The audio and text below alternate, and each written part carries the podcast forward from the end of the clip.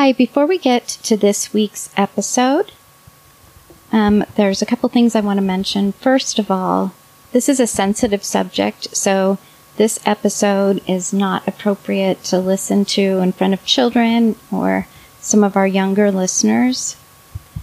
Secondly, uh, I realized when I was editing this audio that there was a problem with my audio this week, and so I apologize for that. So now to the episode. Gospel is a very particular word or kind of speech in the Bible.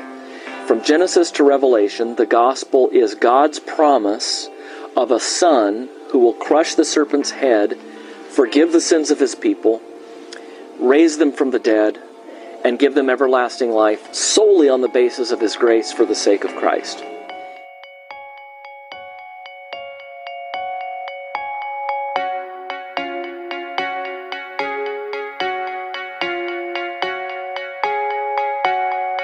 If you're interested in the, the beginnings of the church, you know, I think looking at the creed is a great way of, of getting into church history and really seeing where the faith kind of came together. In the scripture, the way it presents discernment is actually the skill that you develop where you're able to identify goodness. And what was surprising to me is that is much the way we use the language of discernment outside of the church. The real difference, I would say, like what patriarchy teaches versus what we should believe, is that what they believe about the nature of men and women, that there is something fundamentally different about authority and submission between men and women. And that's not just like within particular relationships, but men and women in general. This is their nature. What are the duties required in the ninth commandment? The duties required in the ninth commandment are the preserving and promoting of truth between man and man. The gospel never tells us something to do. The gospel tells us about something that's been done. Hi, welcome to Theology Gals. I'm Coleen Sharp, and Rachel Miller is my co host, and we're really excited to have Todd Bordow back with us. He's been on, let's see, I think you've been on twice, and then we played a sermon of yours um, recently, which a lot of people really appreciated. And Todd is Rachel's pastor. So, one of the things that um, probably since the beginning of Theology Gals that comes up over and over is women who find out their husbands are uh, using pornography, and it's really it's really a big problem. It's really a big problem in the church. And with all the questions we got, we really wanted to address this. And Todd is really great on this subject. Um, so, oh, I, I, should have said, Todd, you're pastor of Cornerstone Orthodox Presbyterian Church in Houston. And um, so hopefully I get to visit the church sometime, heading down there in a few weeks, but won't be there on a Sunday. But then we're going to head back later, fly down for a couple of weeks. So um, let's just start, Todd, with how should a woman respond when she finds out her husband has been viewing pornography? That's really the main question we get. Sure. And let me just first um, thank you for having me on and love the podcast. Um, I, I, did I did a, a on the Glory Cloud podcast, which many may be familiar with um, of your listeners, I did a show on Chris and I on porn and handling it from the perspective of the new creation in Christ. So I want to talk about that a little more today and expand a little bit on what we did on that show, and people can find it if they want on the Glory Cloud at meredithkline.com. But the first question for the wife, and, and again, it's really tough doing this on a podcast because every situation's so unique. So you always want to get local help, people who actually know. So anything I would say, you know, is more general based on my experience. And now I'm old enough to have dealt with um, members addicted to porn a number of times. But when we talk about porn addiction, we have to make sure that we're actually talking about addiction. Because some people, when they bring up porn as an issue, you have to find out what they mean. So, for example, um, if your husband well, likes Game of Thrones, for example, that doesn't make him a porn addict. So whether that show is acceptable or not is a different question, but simply watching a show that happens to have a nude scene every once in a while wouldn't make him a porn addict. So if you sometimes when people say my husband has an issue with porn, you have to really ask what do you what do you mean? Other times it's um you know if a, if a man and by the way this is true for women a growing number of women are addicted to porn as the stats show so it's not uncommon for the woman to have the problem but we'll we'll talk about men just because it's I don't want to say him or her every five seconds. Um, but you know, if he's watched a few times, and of course with the internet, it's just so easy. But and then he stopped on his own. He's not a porn addict. But either way, before you know that, if you ever find out or catch your husband, I would always advise, unless you're living with an unbeliever who's very dangerous, um, in which case I would advise other things. But you know, you, you should tell him to stop. Tell him that that kind of thing violates the marriage vow that he made to honor and love and protect you. Um, if he generally stops and repents, yeah, I would simply move on. We're not dealing with an addiction. And, and it's important to remember that it's not about you. Men don't look at porn because of deficiency in their wife. It's a decision they make. And men do, especially addicts, they, they would do that no matter who they're married to. And you'll find guys, especially out there um, in the world, married to the most beautiful women known who have porn issues. And, and so it's it's it's not about well, if you just did something, he would stop looking at porn. I've never seen that, and even guys who watch it would would admit that. So it's much deeper than well, if someone else did something. Um, there's all kinds of different reasons people look, but they, it's a choice they make. So don't take responsibility for someone else's sin. That's their sin to deal with. And and a real important point is if somebody is addicted to porn, getting married will not fix it. And that's a common misconception that people say. Um, and it's a misunderstanding partially of First Corinthians 7, thinking that if you're burning with lust and you get married, that that lust will stop. And that usually backfires really bad because over time that addiction shows itself. So never think, if you know someone struggling with porn, never think marriage is, is the answer to porn addiction because it won't be. But if we're not dealing with, and we're going to spend most of this episode dealing with actual addiction, but if we're not dealing with addiction, if he or she stops, it may take a little while to rebuild trust, especially depending on what they watched. I often remind guys my age that before the internet, when we were kids, the things we would see in magazines as teenagers is nothing like what's out there in the internet now. It's it's much much sicker and worse. Um, so normally, when we say internet porn today, some of the older people have certain memories, and without getting into it, and, and you should probably warn everyone that this is not an episode for children, right? But um, assuming that it's nothing too bizarre, and and obviously, if children involved, you want to call the police. But normally if it's just looking at things like like we know if if they stop you know you just move on. Everyone has weaknesses and um or, or you know they do dumb things. I i just wouldn't i wouldn't overdo it if it's just once or twice and a few times and then they stop and i wouldn't try to read anything too much into it and so forgive and and see what happens again general advice that over a podcast you have to be careful, but just normally. So, for anything that you're confused about, obviously check with your local pastor, anything like that. But that's generally the way I would handle a non-addiction, Isn't it? and even with teenagers. And I remember one guy in our church whose son caught his son watching porn. He was a teenager, And he told his son that that means he's probably not a Christian. And I just advised him, you really don't want to do that. You don't really want to give the impression that uh, he has to doubt his salvation or God's love for him because he makes this mistake. Just teach him about it and what's wrong with it and relax. you know, there's all kinds of different things in life we can lust for. If it's not people, it can be houses or clothes or so don't overdo it. And obviously then if we're dealing with addiction, then we're at a different level. But I'll stop there and ask for any thoughts before we get to actual addiction.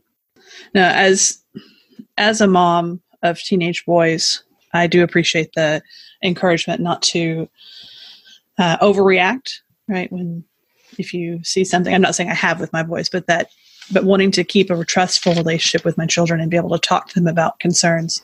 I appreciate you taking it that from that approach. Well, you're ready to talk about addiction, which is what we'll spend our time on. So obviously, the problem today in the church is porn addiction, and it's much worse than simply catching someone once in a while. It's, and I would recommend a book that should be on every pastor's bookshelf on sexual addiction. It's called Out of the Shadows by Patrick Carnes. And this is the key book to understand sexual addiction. But let me just define addiction. And I'm going to add one word as a pastor, and the rest of it really comes from more of a clinical definition. Addiction is an idolatrous, dependent relationship with a substance, person, or thing to numb the pain of living in a fallen world. Addiction is a biological and emotional quest for gratification, regardless of the consequences to the individual or, or others. Now, I added idolatrous because as a Christian, if you're addicted to anything, it's what you live for. It's what you think about throughout the day, what you're trying to do or get to. So anything you live for more than anything else becomes an idol. But it's also dependent. And so there's a biological and an emotional dependency on that thing, whatever it is. You, you've taught your body as well as your emotions to need it. And so whenever, you know, think of an alcoholic who, you know, when he comes home, he just needs he needs the beer. He um, he, he really can't get through life, especially when gets life gets stressful without it. You've just taught your body to need it. And so when you get to the level of addiction, most would need some kind of help quitting. It's very difficult to quit an addiction all by yourself. Not that it doesn't happen, but you know, and anyone knows who's dealt with alcoholics, it's very rare that an alcoholic just quits on his own. Usually he needs rehab. And so, and they may even want to quit. Most porn addicts I have known and counseled, they do want to quit, but they can't. And so it is in your churches, even according to Covenant Eyes, um, one out of every five mobile searches is for porn. And that includes women. And Covenant Eyes states that 56% of divorce cases uh, involve a partner's obsessive interest in porn. Now, there may be other reasons for the divorce, but listed on there as one of the issues was porn addiction. 64% of Christian men and 15% of Christian women, these are those who identify as Christian, report watching porn at least once a month. So it's very important to remember that it's common, much more common now than if I can call it in the old days, where the addict would have to drive to one of those weird, gross places uh, to fulfill his addiction. Now, with the internet, it's just too easy. And so we're going to get to in a moment how then do I counsel porn addicts? Okay, at the end of this, I'm going to read a testimony from somebody I've recently helped through porn addiction, and, and I think it's going to be helpful to hear his perspective. So, as far as when people ask me, how do I, as a pastor, deal with it? And again, this is just me. Pastors will have different techniques or whatever you want to call it. Like I always assume they want to stop. If not, if they're not even willing to stop, then obviously that you have more a serious spiritual situation uh, dealing even with church discipline if they even refuse. But that's pretty rare. If if they've come to the point where they admit anything, they want to stop. Now, what about grounds for divorce? Is porn addiction grounds for divorce? Well, it depends how you understand sexual immorality. Most pastors I know would say yes. If a man refuses to truly get help and stop, then it would be listed under sexual immorality. You can check check with your local church, check the scriptures, you know, read different things. But most of us that I know, even in more conservative reform circles, would say it is. But hopefully it doesn't get to that point where they refuse help even when caught. But let's say we come to the point where they trust me, they tell me their problem. How do I approach it? Well, what I try to do is appeal to the new nature and their union with Christ. And you see how Paul does this in 1 Corinthians 6, dealing with those who were still using prostitutes, thinking there was nothing wrong because they had such a low view of the body that it didn't matter. And he doesn't threaten them with not being Christians. He he shows them the sinfulness of it because they are Christians. And so he appeals to their new nature. And so there's really two issues with a porn addict. One is why he even started it. And that's more of a, a issue for a therapist. Sometimes people start because the stress of life, they need something to numb it. And so the stimulation of watching something like that kind of makes their minds and emotions forget. Sometimes it's trauma. Sometimes it can simply be lust, nothing more. But I'm not a therapist and I don't try to do therapy. So it may be helpful to know how it all started, but that's not my approach as a pastor. I deal with the spiritual angle now of bringing about genuine repentance and change. So often I will refer to a professional, especially if there's other issues like depression and things. But just to show that I don't think it's helpful for pastors to try to play therapist and go to his childhood and figure everything out. Because even if you do, you still have the problem of porn addiction in front of you. And just knowing where it started is not going to help them stop it. And so there, there are other issues involved.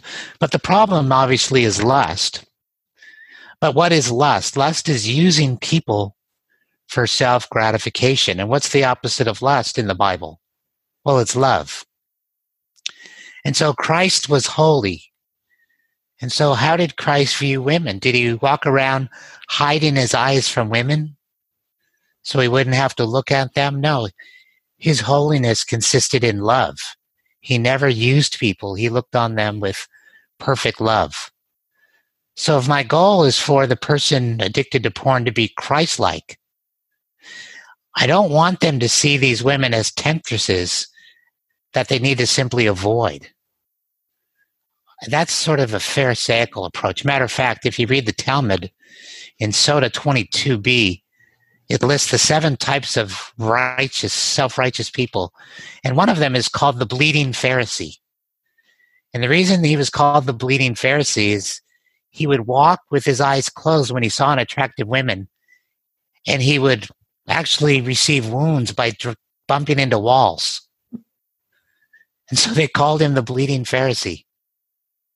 And I've noticed that many of the approaches in conservative circles, Christian circles, is more like the Pharisees, more like simply to um, have them avoid computers and phones and the internet just to stay away. And I, I don't think that approach is ultimately helpful because I want their hearts to change where they don't want to use people anymore. And I don't think in today's world it really works given that you almost have to have the internet if you're going to work if you're going to have a phone. I mean, it's really tough very long to keep them away. Now, some will argue that maybe for the first month or so, just, and if you want to do that, that's fine. But ultimately, their hearts have to change, their minds have to change. I want to approach it more in, in letting the gospel really sink in and what it means to be Christ like. So before I get into details of how I do that, let me stop and again get any comments or questions from you too. Yeah. okay. Please feel free to join in. What I was I was thinking, um, I can tell you that some of the in regards to teenagers um, and having raised four boys and seeing you know different friends and stuff where they learn how to get around the um, the like covenant eyes or, or one of these things. And in fact i just heard a a story where um, they figured out well there was things on youtube they could watch that wouldn't be blocked. And there's there's different things like that. And i even think of Aimee Byrd's book avoidance isn't purity fitting into what you're talking about now yes. Rachel? I was thinking along the same lines about you know there is a lot of um, effort put into um, avoidance or keeping things away or or trying to stop. And and you're right that it is a hard issue that until someone's heart is changed you know they're still going to seek out ways to do things that they want to do regardless of what you know protections you put on. Um, so i guess that's my comment i appreciate the the, the emphasis on the heart. And obviously, if we're talking about children, you want to put parent parental controls on things, and right. I mean, we didn't give our children phones till they were sixteen, so we didn't. And that was when it was first starting, where you could actually get on the internet on the phone. But so you don't want to give children any opportunities to be tempted. But the older they get in the teen years, you're right. There's just it's just too easy to get around prohibitions uh, you just find it everywhere. Right. So ultimately, even with older teenagers, you want their hearts to change. Uh, you know, I was, we do have um, a monitoring software on our house that does make it harder to get to certain sites, mainly because with kids and they're doing research for projects and things, I want them to be, I don't want them to accidentally hit things. Um, so it, right. you know, it, it does kind of protect from that. But you're right; it, it would be creepy to have another adult constantly looking at everything I've looked at or everything I've gone to, or you know, trying to explain everything. Um, it, just having someone looking over your shoulder. And again, I'm sure there are people out there that said covenant eyes or that type of thing worked, and again, that's fine. I'm just saying for sure. me, I don't want to do that. Yeah. So when I'm dealing with a believer who wants to stop, I uh, ask him to begin to pray that God will give him a different perspective on people, especially those he is using for self gratification. Because once you're a porn addict, it's the problem is much bigger than porn itself. You you're, you are using people, and so you'll begin to use people in other areas of life too. You will see, especially women, um, or man, you know, whatever the context you will begin to see them as objects to be used. That's one of the problems with addiction. And so it really, the point is to change their hearts from the inside on people, to be Christ like in the way he loved. And so I begin to, I tell the p- person to begin to pray that God will give you a new perspective, a Christ like perspective on the people you're using. And so the goal is not then to think of you yourself as the victim and they're the ones that are trying to destroy you but you are the perpetrator and you're using them. And for that reality to really hit you in your spirit. So what i do is i i give them documentaries on women in porn testimonials from ex porn stars and i want them to see these people as real human beings made in God's image. And that what they're doing is they're perpetuating this type of abuse and objectification and using people to their detriment. So you're actually hurting them by watching this.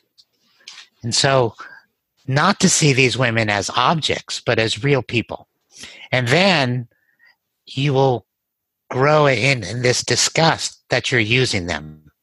You have a motive for stopping that's others motivated, not simply you trying to be more holy, but you trying to be more loving. And so, you know, Luther's idea that all good works are for our neighbor. And so I try to show them that you're perpetuating this type of um, abuse and violence and uh, the way these women are treated. You're actually supporting it and you're hurting them. And you're even giving them a reason to continue in this by supporting this industry. And so they begin to watch, they agree to watch these um, documentaries, and you can find these. There's some on Netflix. There's so uh, you can find testimonials, even f- those who have um, come to know the Lord, on what it was like in this industry, in being used. And they begin to watch, and all of a sudden, porn takes on a whole new view. Now it becomes disgusting. You begin to hate the industry. You want no part of it you realize that this is someone else's daughter or sister, that they have a real story. They're not just temptresses, but they're people you're using for your own gratification. And what's the first fruit of the Spirit? It's love, it's love for others. And so during that time, as they're watching this, I'm praying for them that God would give them that fruit of the Spirit to love those people and not want to use them. So the goal then is to have a heart change where you won't need to take away their computer and their phone, but that they won't want to do it. Now, let me just say it doesn't mean they'll never struggle with it, but that the idea of using them again, that's what stops them, their love for people. And I'm going to read in a moment a testimonial of someone and there's more than one who this approach, and sometimes they actually taught me where they started thinking this way. But with this one, it's someone I helped through this. But um, let me just stop there before I read this and ask you any other thoughts or questions. I hear a lot in certain circles um, where people will say, well, you know, it's using porn doesn't hurt anybody, right? These are you're talking about adults who've made choices, and you know if they want to do that, then fine, and you know it, it's victimless, right? Um, so it is encouraging to me to hear that there are um, documentaries and other things coming out to shed light on the the victims, the real victims of of the porn industry.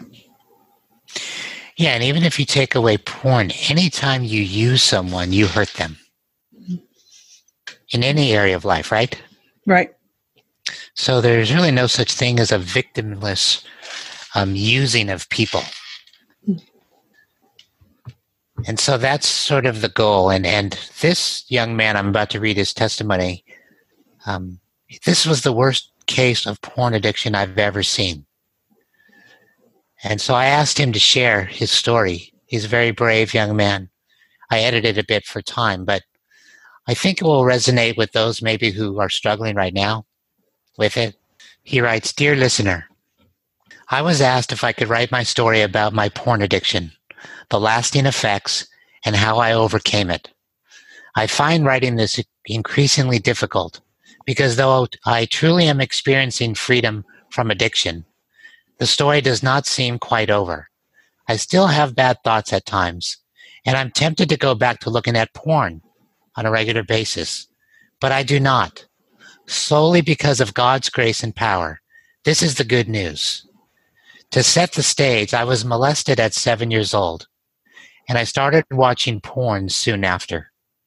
The sexual assault, along with my father leaving at the age of nine and not having my mother around, while my brother hated me, set the stage for an addiction that lasted over 17 years.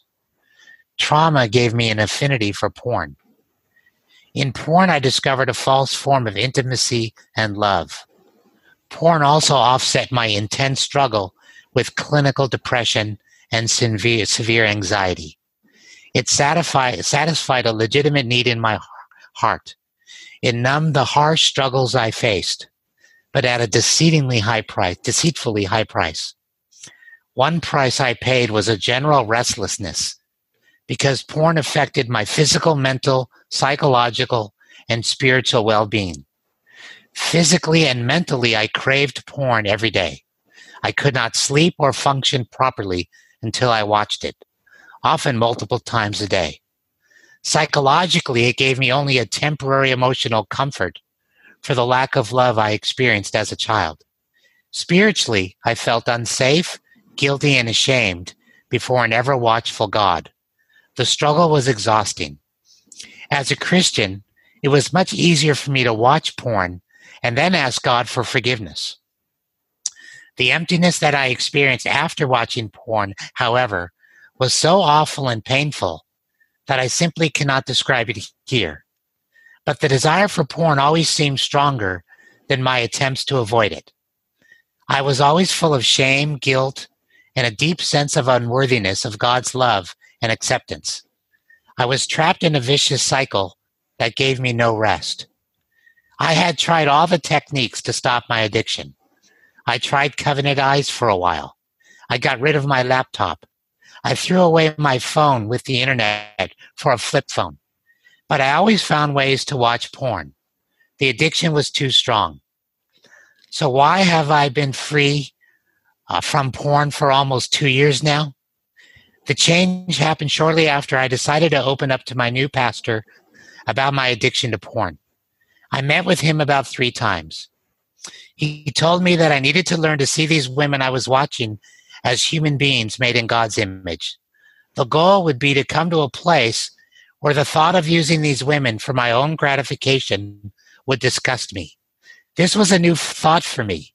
I had only viewed these women in porn as wanting to make money. I never thought of them as actual human beings in God's image. And so my pastor had me read various porn statistic articles and watch emotional testimonies from porn actors and addicts. After a few more months of struggle, I was done.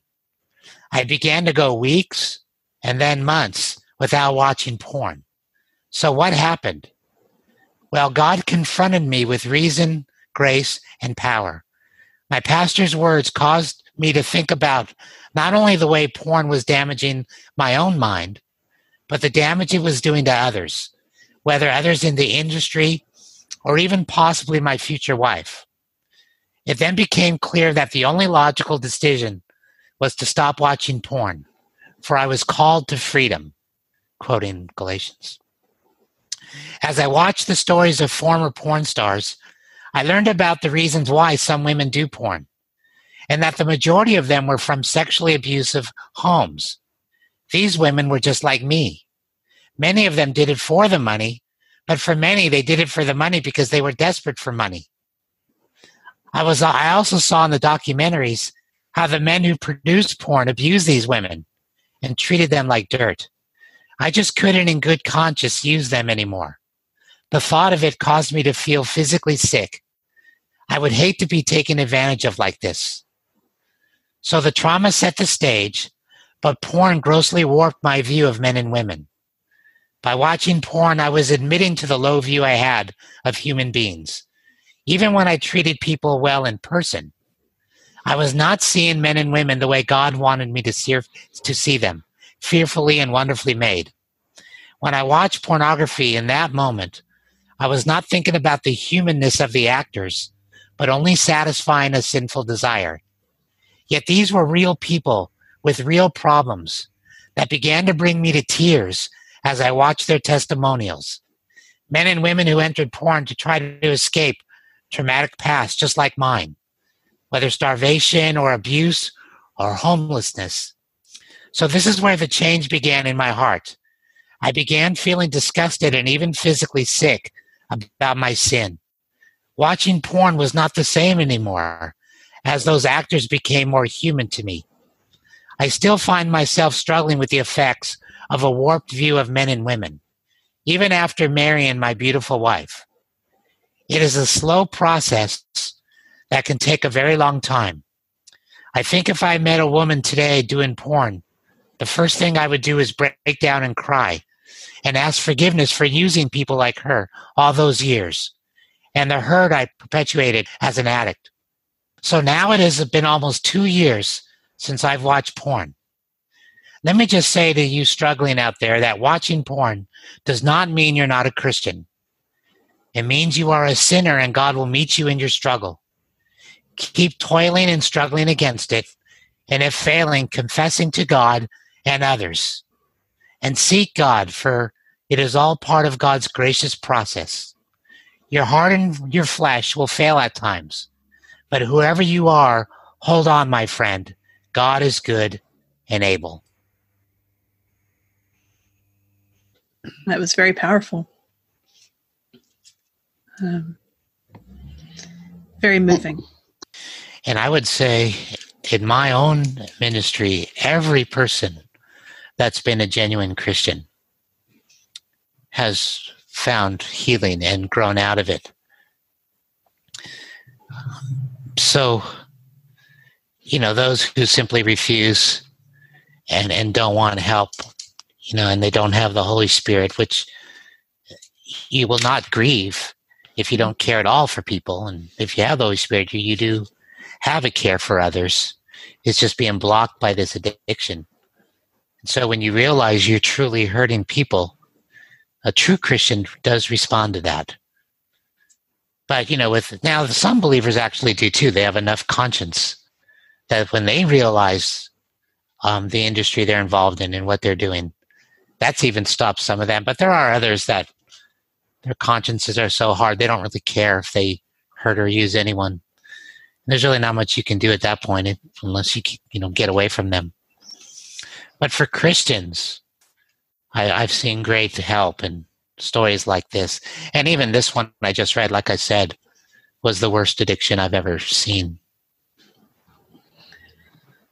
Um, so I I know of um, a story to a, a, man that's very very open about it. Uh, addiction years ago, and uh, he ended up getting some professional help from a Christian psychologist um, along with pastoral counseling. Have you seen that sort of thing to be helpful?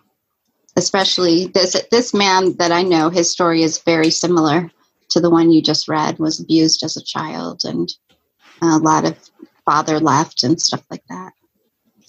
Yes, when this particular man I just read his story, when he shared also the depression and, and just the fact of the trauma, I suggested a professional um, therapist or psychologist. Actually, for him, it was a psychiatrist because I thought he may need medication. So he did, and he was put on medication. That's really helped his depression. So, yes, there's nothing wrong with approaching it with sort of a two pronged approach, getting help for those areas in the common grace world that affects all people, Christian or not. And then for me, specifically approaching it from the Christian angle of how Christ would have us view people. And using those together, if that's the situation, is, is really important. I had, one other comment. One of the things I think that's been most surprising to me, because I was I was fairly ignorant about a lot of this, including some of the things that you were talking about regarding addiction was um, the effect, the kind of mind and, and body effect. And this was coming from women who had husbands that were addicted, um, that the where porn was really the primary thing, not even um, marital intimacy, where they really uh, didn't want to be with their wives much, or even physically were unable because of the effects of porn on uh, the mind and the body aspect of it. Yes, in a marriage, it's never victimless because it's usually the partner who receives. Yeah, because they're finding again all their gratification online, and uh, you know everything else that goes with it, and um, they have little. And and for some, it's a safety because they don't have to deal with real people and that for them it's just a way to to stay away from any conflict of dealing with real people and having to talk and share struggles and and so again the problem is they're not viewing the people online as real people. So they think well those images are only there for me. Mm-hmm. when i try to remind them no those are real people. Those are as real as your wife is real. And your daughter is real. And that's the problem. That you're viewing people this way. But yeah, the effects of on the marriage are with addiction is yeah, it's pretty serious. You've touched on it, and especially with with what you've covered. But if you could um, summarize some things, what are some encouragements that you could you would, as a pastor, offer uh, wives who are in these situations? Well, again, if if your husband's an addict, um, there's nothing you can do. You know, you can become the perfect wife, but he would still be an addict. He's not going to all of a sudden stop because you're better or you look any different or anything a woman might think. Addiction is addiction. And so he has to want to get help for himself and what he's doing to others. He can't use anyone else's in deficiencies as an excuse because it just doesn't work. So, whatever you do, don't approach it as this is your problem to solve. This is his problem to solve. Or if you're a husband, her problem to solve. That would be the first thing. And secondly, it really depends on desire. If they want help, if they truly want to change and they don't want to do this, then they can. They can get help and but they have to want it. If they don't want it, now you're you've got some really serious problems because it's not going to go away. And that's where you're just going to have to get more local help. But don't assume it's going to go away because any situation changes. Well, you know, he has a stressful job. So maybe if he gets a new job, he won't be so stressed and he won't need porn. Life is stress. And they've already trained their body that this is how they relieve stress. So you're just not going to change outwardly what needs to change inwardly. Thank you. For those of us who are parents, uh, is there anything in particular you would encourage us with as far as uh, proactive steps that we can take to um, help our children, I guess, see people as as made in God's image and not be tempted down this way?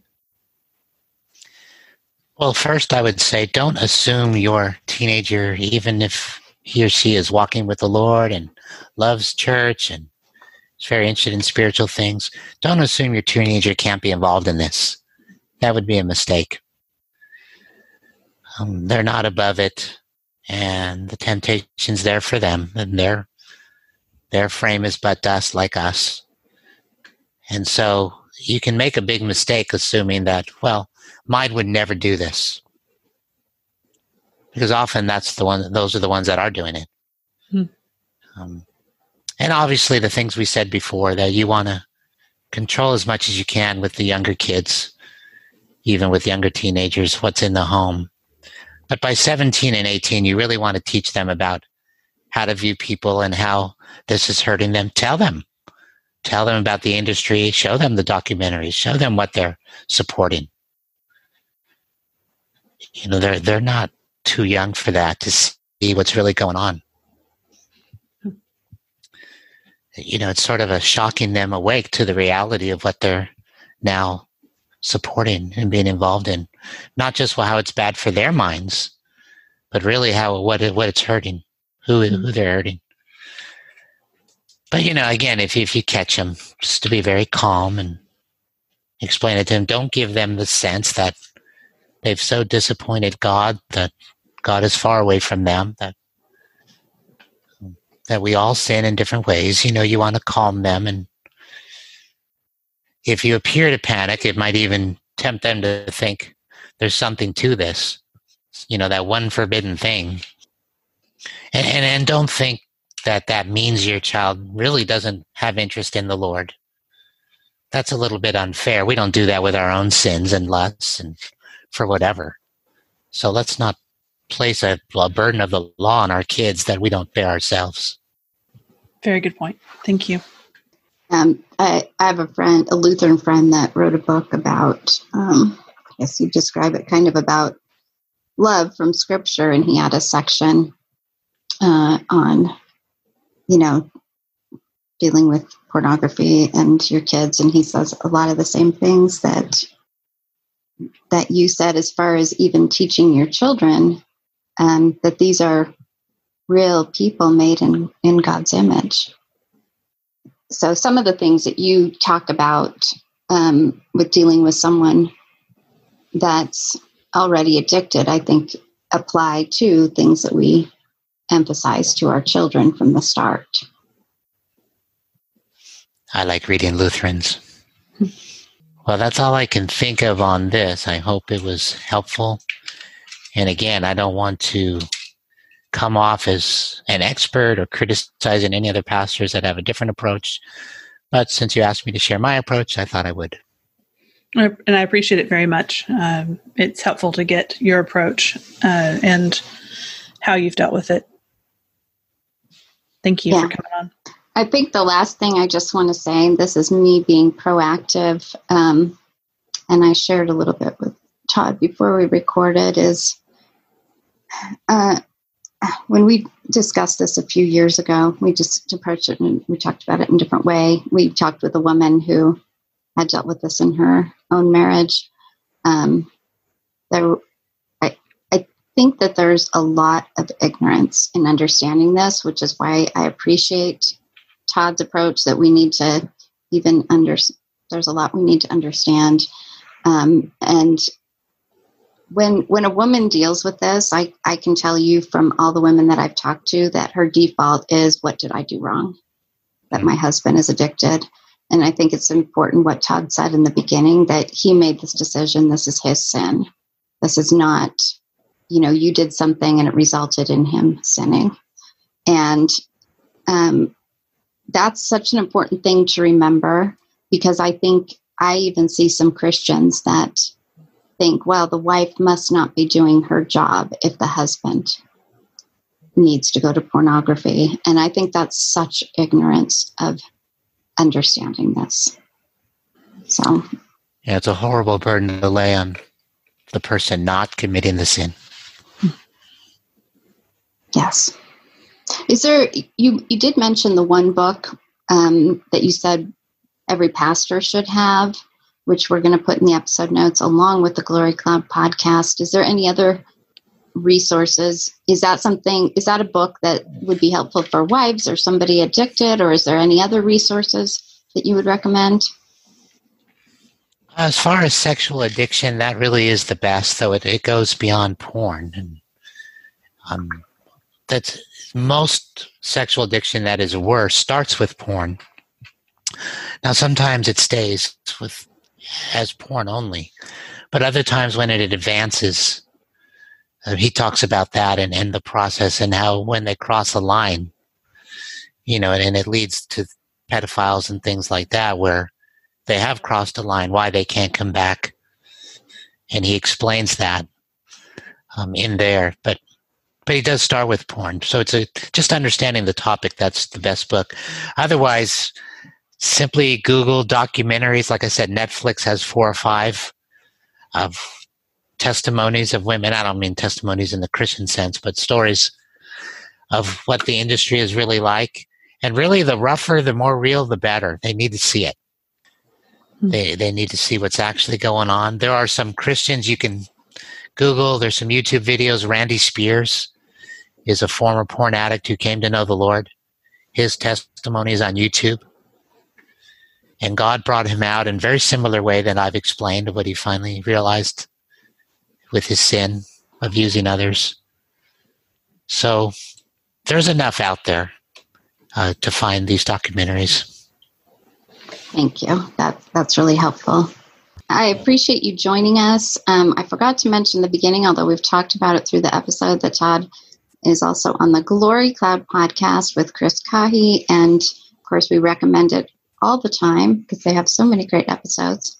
Definitely one of my favorite podcasts, and I've learned so much I know that some people might hear about Glory Cloud, and you talk a lot about the um, about the teachings of Meredith Kline, but there is so so you guys really hit that with getting a lot of really practical subjects, even things that we've talked about here. So I definitely recommend checking out Glory Cloud podcast also. And the other thing I'll link to is uh, is on sermon audio where Todd has his sermons because there I know that some of the girls in our group have discovered some of your sermons and just yesterday someone that I didn't even know listened to your sermons sent me one of your sermons and said this one is so good so uh, check out some of Todd's sermons also so thanks Todd for joining us. I'm sure we'll have you on again sometime too.